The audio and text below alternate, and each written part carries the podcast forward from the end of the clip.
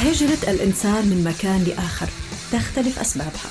بلدان يهاجر مواطنيها وبلدان أخرى تستقبل مهاجرين وبلد تستقبل وترسل مهاجرين. لكل بلد سياسة وخطة للتعامل معهم. مواضيع يمكن حتعرفها لأول مرة ومواضيع ممكن سامحها بس ما فيش حد أكدها لك. كل ما يتعلق بالمهاجر بدون فيزا كل اثنين الساعة 11 ونص الصبح على راديو ناس. هذا البرنامج بالشراكة مع مؤسسة بلادي لحقوق الإنسان.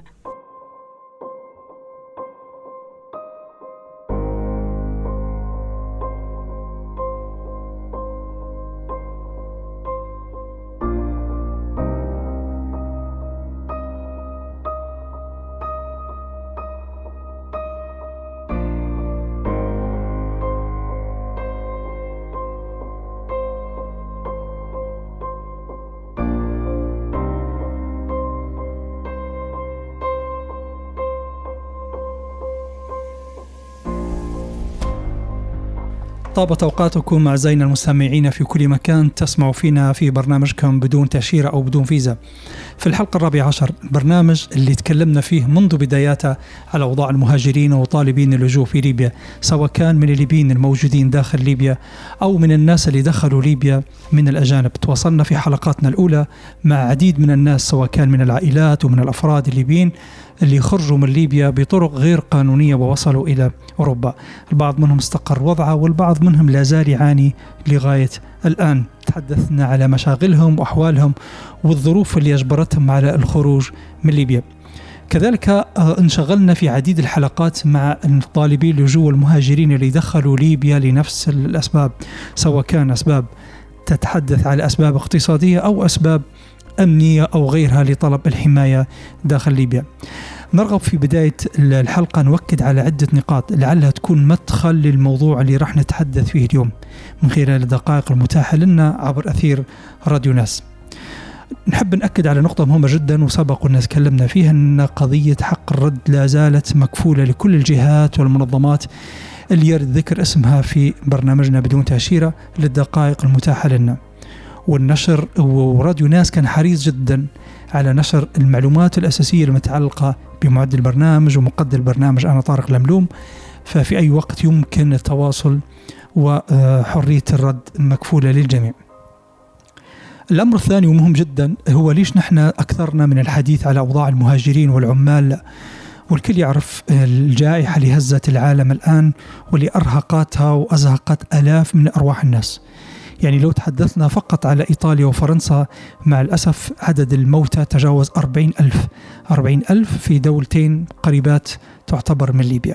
ورغم كل هذه الظروف ورغم الرقم الكبير وأن الدولة منهكة والإفلاس اللي يعني خصوصا في الأوضاع البنية الطبية في في دول أوروبا إلا أنهم الآن حريصين جدا على الاهتمام بقضايا المهاجرين والنازحين والموجودين لديهم في بلدانهم لسبب مهم جدا. يعني هو مش لسبب لأنهم مهاجرين أو لأن الدول الأوروبية عليها التزامات قانونية وأن هي موقعة على اتفاقيات. فمن المهم أن هي تهتم بالمهاجرين. ولكن السبب الرئيسي اللي خلى الدول الأوروبية الآن بالذات تهتم خصوصا اليونان يعني تهتم بقضايا مخيمات المهاجرين والعمال لأن القضية تشمل الجميع. الأمر صحي وخطير جدا. يعني وجود ألف شخص في مكان سواء كان يعني يتبع للدولة أو لا يتبع للدولة سواء كان مكان للعمال أو للمهاجرين فوجودهم وإهمالهم من قبل الدولة وعدم الالتفات لهم هذا أمر خطير جدا. يعني تكون موجود, موجود بعض الناس ساكنين في حي معين وجنبهم سكن لعمال. فتجد إن الحكومة ولا النشطاء ولا المنظمات والمؤسسات البلدية نفسها تقوم بحملات توعية، حملات تعقيم، التركيز على الكشف الطبي وفي نفس الوقت تهمل الناس الموجودين. هؤلاء العمال وهؤلاء الناس الموجودين في هذه المراكز المهاجرين اللي خاصة باحتجازهم يعني سواء كان في اليونان أو غيرها يعني هم جزء من المجتمع اللي أنت عايش فيه البعض منهم بل الكثير منهم يخرج ويعمل في البيوت يعمل في المحلات. يعني أنت اللي تحاول تقوم به داخل بيتك ومحيطك لو أنك ما اهتمتش بالمهاجرين وبالناس اللي بالقرب من بيتك فأنت زي ما نحن نقوله ما درت ولا شيء. الحكومات تصرف يعني في ميزانيات كبيرة جدا الآن على هؤلاء الناس. في, نتكلم طبعا على أوروبا.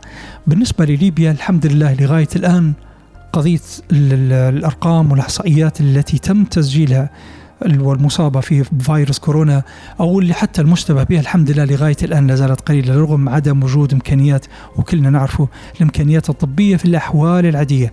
يعني نحن في الأحوال العادية في ليبيا ما عندنا القدرة على أن الدولة تتحمل يعني آه، عبء الكشف والاهتمام وعلاج المواطنين في أمراض أقل من فيروس كورونا اللي حير الناس لغاية الآن. ومش لاقي له يعني دواء إلى غاية الآن إلا بقدرة الله سبحانه وتعالى الكثير وعدد كبير جدا من المصابين يعني تم شفائهم ببعض الأدوية البسيطة والبعض تغلب عليه داخل المنزل يعني داخل البيت. ولكن الخوف يظل من سرعة انتشار هذا المرض. فاهتمام الاهتمام الحكومة بقضية الأماكن تواجد المهاجرين ولا العمال أمر بالغ الأهمية. لو تكلمنا كذلك حتى على البلديات على مستوى البلديات فالأمر أعتقد انه جزء يعني مهم جدا وجزء من من الخطة اللي هي تقوم بها أي بلدية من المهم أن هي تضع في عين الاعتبار كم موجود عندي أجنبي داخل هذه البلدية الموجود أنا فيها. بغض النظر الآن وزي ما نوهنا في الحلقات الماضية بغض النظر عن أوضاعهم القانونية. مش مهم أني نفكر هل هو عنده أوراق ولا ما عندهش أوراق لأن المرض هذا مش راح يرحم حد. يعني الكل يجب الاهتمام به. وطبعا في نفس الوقت للتأكيد هذه ليست دعوة لأن يبقوا الناس موجودين داخل البلد بدون أوراق قانونية أو إن الحو... أو إن السلطات يعني ما تنظرش في وضع القانوني هذا أمر آخر ما نتكلم فيه ولكن الآن نحن نتكلم على الأولويات وخطورة الأمر. لو تكلمنا على أماكن تجمع العمال بشيء بسيط جدا يعني مثلا المنطقة لو تكلمنا على جنزور مناطق يوجد في منطقة جنزور عديد من أماكن العشوائية يعني آخر منطقة نحن يعني تواصلنا معاهم وشفنا وضعهم كان فيها ما يقلش عن 300 شخص. طبعا هذا مش في طرابلس بس تكلمنا على الكريمية تكلمنا على مناطق يعني حتى غير طرابلس المنطقة الوسطى تكلمنا على مصراتا على سمراتا زملاء في أغلب المناطق خصوصا الفرق المتطوعة. والهلال الأحمر الليبي زار عدة أماكن يعني. لما تتابع هذه الأرقام وتشوف هؤلاء الناس وين موجودين الآن تراهم موجودين يعني ساكنين في نفس الأماكن اللي ساكنين فيها العائلات الليبية. يعني هو جزء من هؤلاء العمال هم من يشتغل في المحلات هم من يشتغل في المطاعم إذا لما تكون المطاعم مفتوحة. وكذلك يشتغلوا في مصانع ولو ما عندهاش عمل الكل يشوف موج... هؤلاء الناس موجودين الآن داخل يعني على الشوارع وينتظروا في حتى بالعمل اليومي. المنظمات المنظمات الدولية اللي اشتغلت في ليبيا مع الأسف والكثير منها هو طبعا لازال موجود لازال موجود.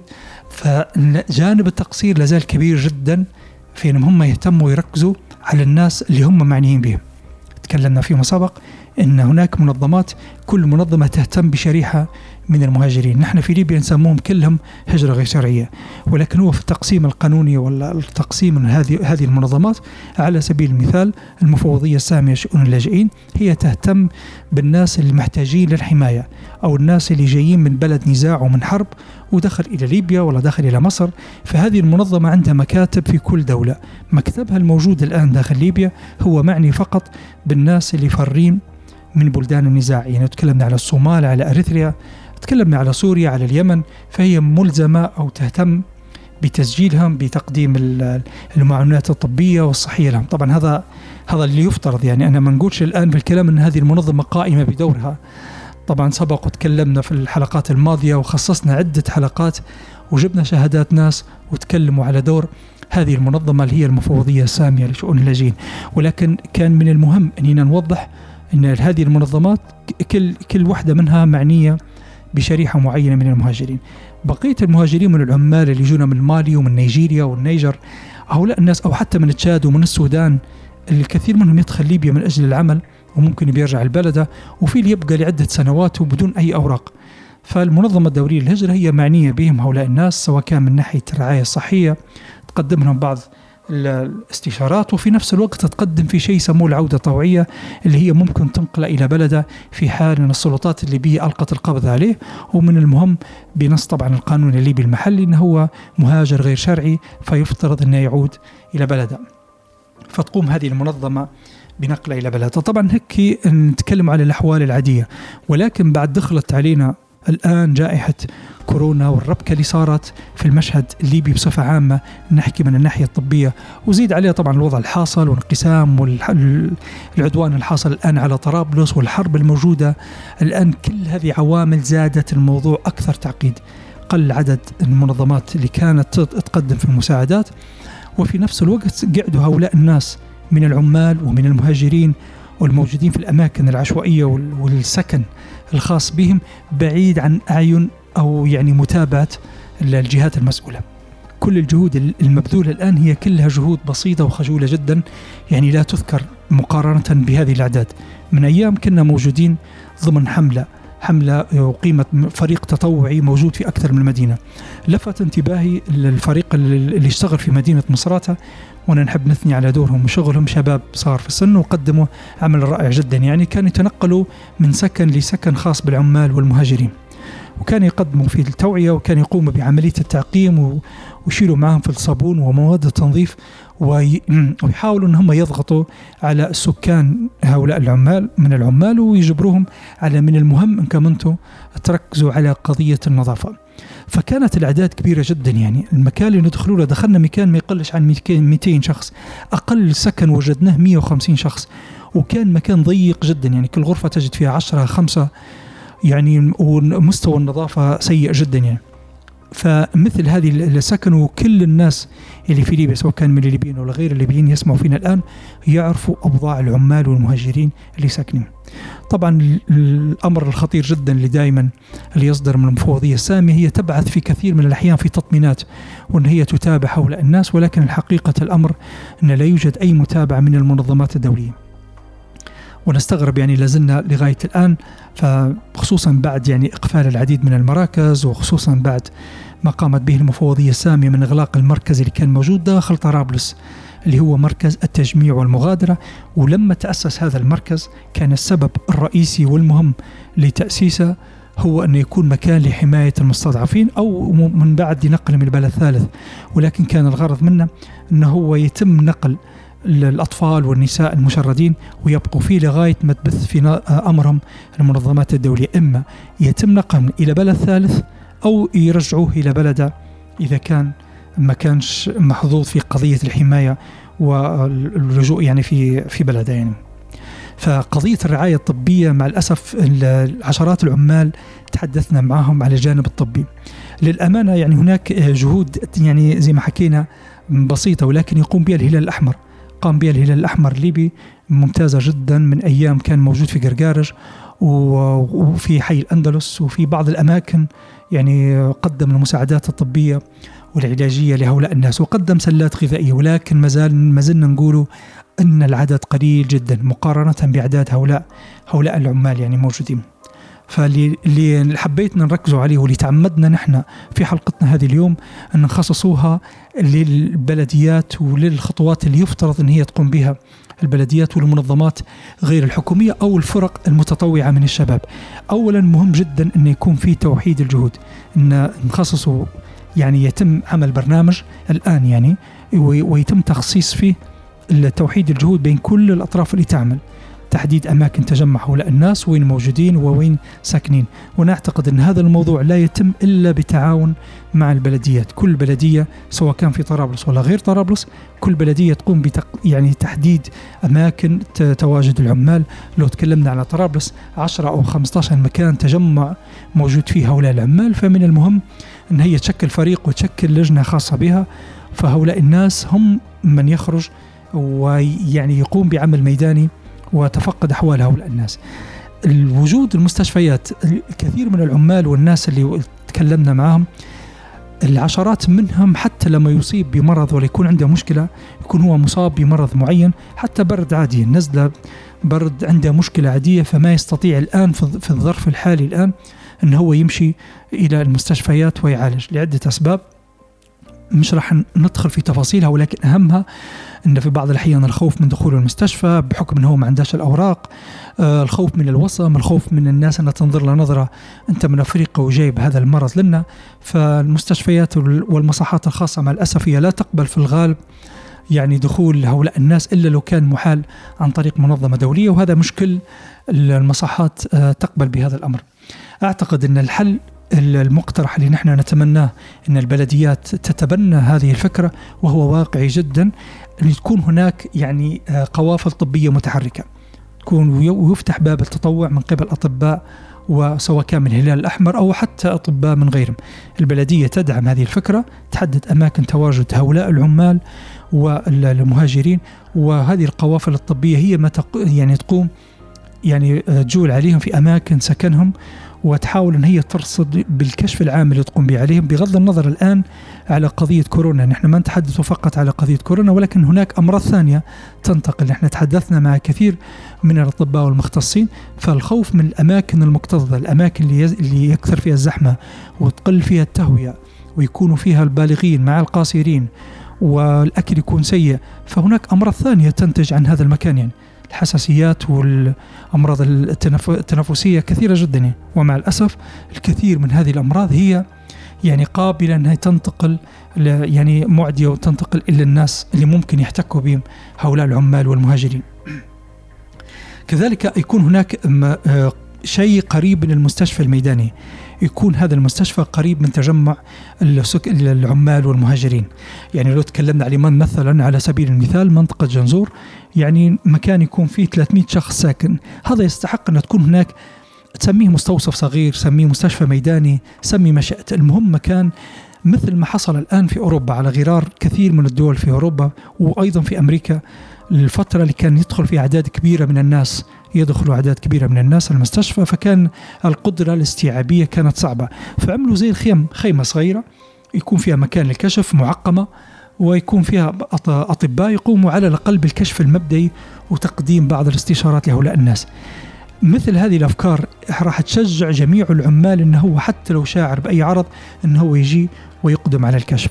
ومش مضطر انه هو ينتقل من مكان إلى مكان ويمشي مسافة بعيدة. نظرا لعدم وجود مواصلات لعدم وجود أساسا القدرة انه هو يعني يتحصل على ثمن تاكسي من مكان السكن الخاص به حتى يصل إلى المستوصف.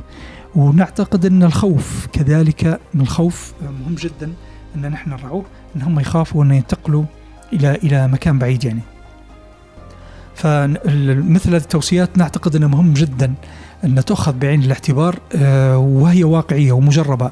يعني نحن ما نتحدث على شيء غير واقع. النقطة المهمة وأيضا تم تجربتها لما تكلمنا على تجربتنا في مدينة مصراتة لما ذهب الفريق المتطوع. داروا فكرة رائعة جدا يعني هم آه، ماشيين لمكان عمال. والغالبية اللي فيه كانوا من نيجيريا وطبعا اللغة تختلف فكانوا مراعين قضية اللغة. وهم غير إن هم بيقوموا بحملة التعقيم. كان من المهم انه يقوموا بحمله توعيه بيتكلموا معاهم على النظافه الشخصيه وأن نظافة دورات المياه كرمكم الله. فكان بالقدر يعني كان موجود شخص من نيجيريا مقيم في البلد ويشتغل يعني في البلاد ويتقن اللغة العربية بل اللهجة الليبية بشكل جيد جدا ومتعاون ونشط يعني فتم الاستعانة به عن طريق هذا الفريق ومشى معهم للحملة وكان هو عمل حلقات نقاش فكان يترجم لهؤلاء الناس من قبل الفريق وحثهم على النظافة وألزمهم فلاحظنا شيء لاحظنا أن هؤلاء العمال والناس اللي ساكنين شعروا بنوع من الجدية وشعروا بنوع من الاطمئنان لما شافوا فريق متطوع ليبي دخل عليهم في السكن وتكلم معاهم وجايب مترجم وجايب بعض مواد التنظيف رغم أن الأشياء اللي قمنا بجلبها ما كانتش بالكمية الكبيرة يعني. أمر عادي جدا يعني ممكن أي صاحب محل ولا شخص لله يتبرع بها حتى من الجيران. من الجيران الناس الموجودين فقام قام بدور كبير جدا المترجم فكانوا مرتاحين يعني ومبسوطين بهذه الحملة وشعرنا أنها أعطت يعني أو كان لها اثر يعني. الأمر الآخر اللي أكدنا عليه وأكدوا عليه الفريق المتطوع ونحن حابين ناكد عليه مرة ثانية ونتمنى أن من البلديات أن يكون عندها شيء آه، إداري آه، يعني آه، يعني تحاول أن هي تفرض على الناس الموجودين داخل بلد النطاق البلدية الخاص بها ويقوم باستئجار أماكن للعمال. أن صاحب المكان هذا ملزم أن هو يتفقد الأوضاع الصحية والأوضاع النظافة الشخصية للمكان بصفة عامة. مع الأسف الكثير من الأماكن لما دخلنا لهم بغض النظر عن غرف هؤلاء الناس أو هم مقصرين في قضية النظافة الشخصية ولكن هناك عبء كبير جدا على الشخص المستأجر نفسه اللي هو أجر لهؤلاء الناس أن الغرف من الضروري أن تكون عندها قدرة استيعابية. غرفة اثنين في ثلاثة فمش معقول أن يكون فيها 15 شخص يناموا فيها الغرفة. هي مش القضية أن من يدفع لي. أو في بعض الأماكن دخلنا لأن هو صاحب السكن نفسه داير قيمة. يقول لك أن الدار هذه الغرفة هذه 300 دينار. ما يهمش كم واحد يجي في الليل يرقد فيه هذه الغرفة. وما يهمش دورات المياه اللي هو دايرهم بعيد عن الغرف كم يفترض إن هي تستقبل. يعني لما ندخل على مكان دخلنا مكان لا يقل عن 250 شخص وجدناه الغرف. فوجدنا دورات المياه كان في ستة فقط يعني ومتهالكة ومنتهية جدا يعني. أول ما تخش المكان تلقى ثلاث دورات مياه وفي نهاية المكان ثلاث دورات مياه. يعني مش راح نتكلم على مش راح نخوض في قضية أن حتى من الناحية الإنسانية أنها موضوع خطير يعني. ومن الناحية الصحية ما يصير يعني أبدا إن كل هذا العدد يستخدم ست دورات مياه منتهية يعني تعبانة بالمرة يعني. والمية نفسها تكاد تصل لهذا المكان. أنا أتمنى أنا آسف جدا أني ندخل في هذه التفاصيل ولكن لك أن تتخيل عدد كبير وناس بالغين ورجال ويشتغلوا طول اليوم ويشوف الليل وكل هذا العدد يستخدم هذه دورات المياه. وتاني يوم في الصبح هو نفسه اللي بيجي يشتغل عندك ونلقوه في المخابز نلقوه في الأماكن العامة. فنحن ما نلومش عليهم نحن المسؤولية مشتركة سواء كان على المهاجرين ولا العمال أنفسهم على رب السكن نفسه رب البيت هذا اللي هو مستأجر لهم. وكذلك على البلديات واللي هي مسؤولة على على كل من هو يقيم في نطاق النطاق الإداري الخاص بها. فمن المهم أن يكون في تركيز يعني آه، من هؤلاء الناس. أيضا مسألة الجيران. يعني نحن لاحظنا أثناء تجولنا وجدنا بعض الجيران متجاوبين جدا مع الناس. يعني بعض الجيران هم هم من بلغ الفريق المتطوع. قال والله تعالوا جنبي في سكن من العمال وهؤلاء الناس موجودين. فنتمنى انكم تقوموا بعملية التعقيم وتشوفوا وضعهم. الكثير من الحالات المرضية قاموا الجيران هم بنقل هؤلاء الناس وهذه مش غريبة على كثير من الناس عندهم روح عالية جدا من قضية الدعم والمساعدة الإنسانية. ولكن يظل الدور الكبير آه، أيضا على عاتق الجيران وأهل المنطقة نفسهم يعني لما يقوم أحد من الجيران بعمل مشروع أو عنده مبنى خاص به ويعلن انه هو راح ياجره للعمال فمن المهم إن حتى الجيران يتابعوا هذا الموضوع ويتكلموا معاه انه هو لازم يراعي الشروط الصحية والشروط السلامة والأمان لهؤلاء الناس. ليش؟ لأنه راح يترتب عليه سلامتنا إحنا من بعد. حتى لو افترضنا إن بعض الناس ما يهمهاش قضية المهاجرين وما يهمها قضية العمال. يقول لك والله هم يخدموا ويدبروا راسهم في انه هو الفلوس اللي حصل فيهن أكثر من اللي عندي أو هو عنده الهاتف اللي عندنا ما عنديش. وهذا الكلام مع الأسف دائما نسمع فيه. ولكن أنت فكر فيها من من جانب آخر ومن زاوية ثانية. فكر فيها من الناحية الصحية لك. أنت مجبر مجبر الآن في الوضع اللي نحن فيه ان نهتم أو يهتم الكل بصحته وبوضعه اللي هو موجود فيه الآن يعني. الأمر الآخر وخصوصا الآن نحن يعني آه، في شهر رمضان المبارك هذا الشهر اللي الكل يعرف أن تكثر فيه الأعمال الإنسانية وأعمال الخير والصدقات والبر ومحاولة الاهتمام بالغير فأعتقد أن هي فرصة الآن هي الظروف اجتمعت علينا ولكن الحمد لله أن هذا الشهر الفضيل وهذا الشهر اللي الله سبحانه وتعالى ينزل فيه الرحمات على الناس. فنحاول أن نحن نبادروا بمبادرات في هذا الشهر لعلها تكون عادة حتى بعد ينتهي شهر رمضان. يعني قضية فيما سبق كان كان كان في شيء اللي اسمه مائدة الرحمن وكان الناس تقوم بعمل الأكل والأكل الجماعي. نظرا للظروف الصحية والحظر واللي لازم نتبعه كلنا هذه الأيام. فلكن مش معنى أن نحن ما استطعنا أن نحن نديروا شيء خارج خارج المنزل أو المكان في مكان مغلق ما نستطيع أن نقدمه للناس المحتاجين بأنفسهم يعني. الفئة المستهدفة هذه الضعيفة والفقيرة واللي في الغالب الآن ما عندهمش أعمال توقف الأعمال فما فيش باس لو أهل الخير والناس القادرة إن هي تقدم وجبات وتقدم شيء من الجيران أو حتى من غير الجيران ان هم يقوموا بمثل هذه الأعمال ويجيبوها لهؤلاء السكان من العمال ويقدموا لهم هذه الوجبات. هذه الروح التضامنية موجودة في كل مكان تستغرب أن الآن في الوضع اللي حاصل في أوروبا في ألمانيا وفي إيطاليا نفسها لازالت المنظمات الغير حكومية والجمعيات الخيرية تقدم في الوجبات وتقدم في تقدم في المساعدات للمهاجرين وللناس المشردين. طبعا هم يسموهم المشردين بحكم أرقام كبيرة جدا موجودة من الناس المشردة في أوروبا وتنام في الشوارع يعني. وضعهم جدا صعب يعني ما عندهش حتى مكان أنه هو ممكن يرقد فيه. فهذا هذا هو اللي اللي حبيت اننا اليوم في حلقتنا اليوم إن نحن نركزوا عليه واللي نتمنى أن من البلديات أن تكون لها وقفة مهمة جدا. هذه هذه نقطة. النقطة الثانية المنظمات والجمعيات الغير حكومية من مؤسسات المجتمع المدني اللي جهدها بارك الله فيهم يعني واضح جدا للعيان. فنتمنى أن يكون في تنسيق كبير فيما بينها وأن هي تراعي سلم الأولويات في قضية النظافة في قضية الإبلاغ عن الحالات أن هي تحاول أن تبلغ عن الحالات الموجودة تبلغ البلديات تبلغ المستشفيات. في نفس الوقت تكلمنا نحن وطلبنا مقترح من البلديات على قضية المستشفيات والمستشفى الميداني أو يكون هناك مستشفى يعني متنقل. أعتقد أن هذا بالدرجة الأولى يفترض أنه يطلب من وزاره من من وزارة الصحة.